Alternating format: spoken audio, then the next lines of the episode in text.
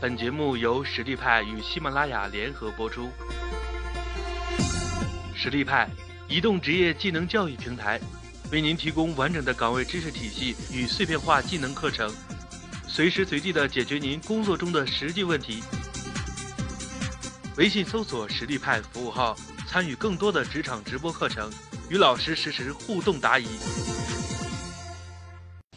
我是洪泉，非常高兴有机会和大家分享有关思考的话题，也就是如何有效地利用结构化，进而是系统化的思考，帮助我们大家解决工作与生活中的难题。结构化思考在线下是一个2天的培训课程，今天我们用40-50分钟。把结构化思考的框架一起分享一下，在分享的过程当中，我们会做一些小练习，请您一定动笔来思考，这样您才能有依据地分析自己思维的过程。如果不动笔，您以为你想明白了，不仅结果未必，而且事后无法分析当时自己思考的过程。所以请您记得一定动笔哦。同时，结构化思考是一门基于技能提升的课程，所以请您在这40-50分钟的过程当中，一定全神贯注，跟上我们大家的节奏。在分享的过程当中，大家有什么问题可以随时写微信我。今天我们要一起讨论这样几个问题，请大家看下面我贴的一张图表。首先，在第一个部分需要和大家澄清，当我们讨论结构化思考的时候，我们到底在说什么，也就是结构化思考的来龙去脉，对于我们思维的好处，什么样的人能够从中获益。第二个，我们要一起讨论一下什么是结构化的思考。第三个，也就是如何有效地使用结构化思考的方法，来帮助我们梳理日常的工作与生活，有效地解决问题。第一个部分，为什么我们需要掌握结构化思考的方法。利用结构化思考这个技能的目的，就是要有效提升自己分析问题、解决问题的能力。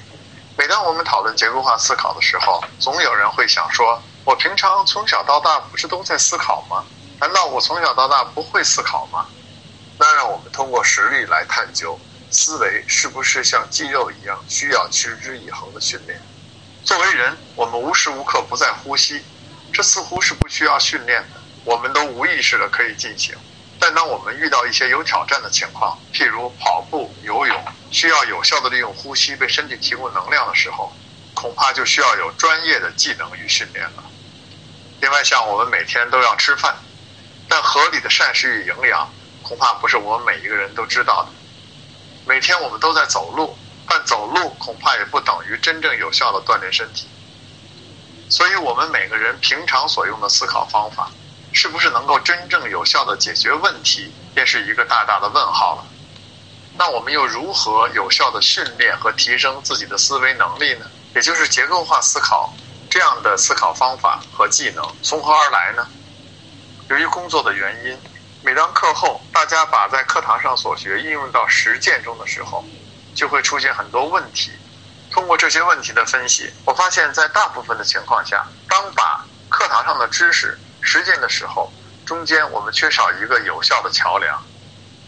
把抽象的理论知识和一些新的技能在日常生活中做出有条理的展开，并且落实到实际工作当中去。碰到困难还能修正这些原理，这需要我们思维的技巧。那世上有没有这样的方法？如果有，这些方法又掌握在哪些人的手中呢？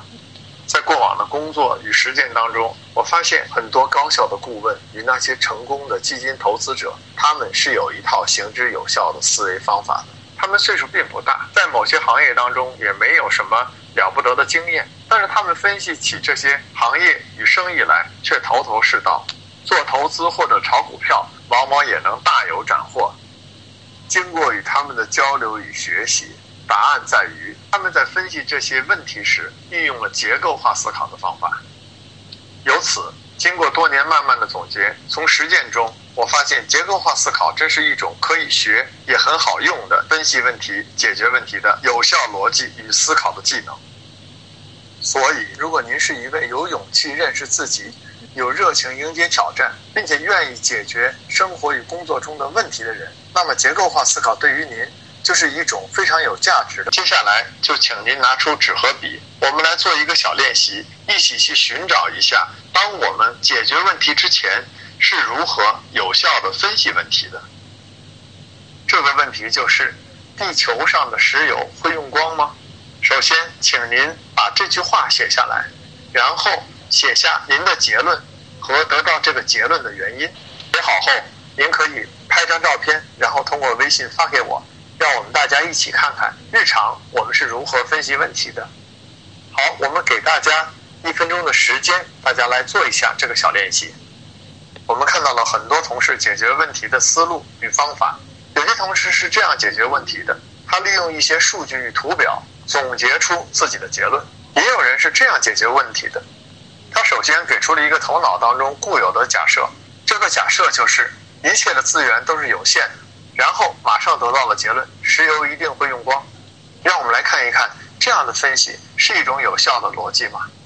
首先，我们先不判定它的假设是否成立，也就是一切的资源是否都是有限的。那么它的结论与它的假设之间有明确的因果关系吗？它的逻辑是石油是资源，所以石油一定会被用光。那我们举个反例，比如空气也同样是资源吧，空气会被用光吗？可见这个假设和整个分析问题的逻辑都值得商榷。让我们再来看一个上级经理在日常管理当中经常碰到的挑战。我们经常会碰到这样的经理，他怒气冲冲地冲着下属大声喊说：你最近怎么老迟到？这时下属不情愿地翻了翻眼皮说：我昨天晚上加班到深夜了，你怎么没看到呢？这种尴尬的场景在我们日常的生活当中经常会看到。那么这位经理的思考又出现了什么样的问题呢？在课堂上，我经常问大家，你最近怎么老迟到啊？这句话是事实呢，还是上级经理的主观意见？请你写下答案发给我，事实还是主观意见？如果你最近怎么老迟到是个事实，那我们再来听听下面的描述是什么呢？小王，你今天早上是10点半进的公司，对吗？你昨天上午是11点来的，前天我到你的位子上一上午都没找到你。那么这后面的几句话是事实还是主观意见呢？显然通过这样的对比，你会发现你最近怎么老迟到啊这句话明显是上级经理的主观判断。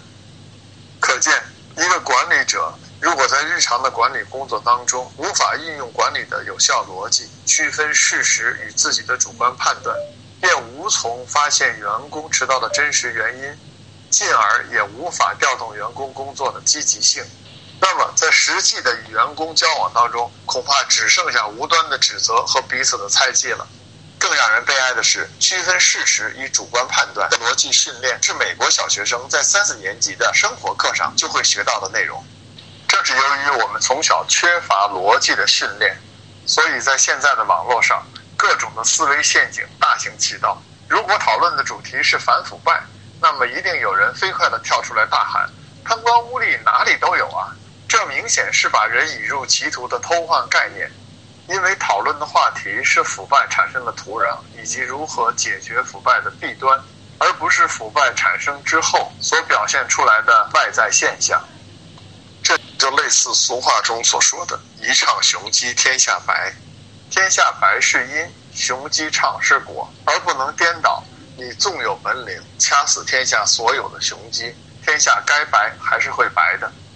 我们在日常的工作与生活当中，真的会碰到很多这样类似石油或迟到的思考。其实我们很难说这是真正的思考，因为这其中根本没有清晰的逻辑关系。结构化思考就是利用一些原则和方法，帮助我们有逻辑的寻找问题的答案。我们要通过给结构化思考下定义，进入我们分享的第二部分了。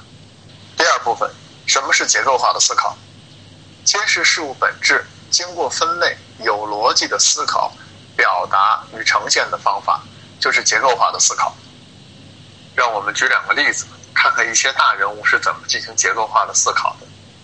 在济南的历史博物馆中，曾经珍藏着毛泽东手书的《济南战斗指导》。他开门见山就说，就目前局势看，关于济南的战斗无非3种情况。第一种情况，我军先于敌军到达；第二种情况，我军与敌军同时到达；第三种情况，敌军先于我军到达济南。然后一一讲述每种情况下我军如何展开应对，这堪称结构化思考的经典。那毛的对手蒋介石呢，在处理胡适与自由中国事件时讲说，所谓反对党之活动与进行，乃以美国与胡适为其招摇号召之标识。台湾警方特意选择胡适离台赴美访问期间，于1960年9月4号逮捕了雷震。蒋介石在下最后决心之前，对雷震逮捕之考虑不厌其详。他考虑的中心点是事后如何应对胡适与美国。他在8月31号确定了详细的应对方针，并且写下了：第一，雷毅被捕后，胡适如出而干涉，或其在美公开反对政府时，应有所准备；甲，置之不理，以间接警告其不宜反国等等，进行逐一分析。这是1960年8月31号蒋介石写下的东西。既然事实证明，这些大人物、成功的投资者、高效的咨询顾问都利用结构化思考的方法分析问题，那么什么是结构化思考的具体原则与方法呢？第三部分，如何利用结构化思考训练自己的思维，提升自己分析问题、解决问题的能力。微信搜索实力派服务号，参与更多的职场直播课程，与老师实时互动答疑。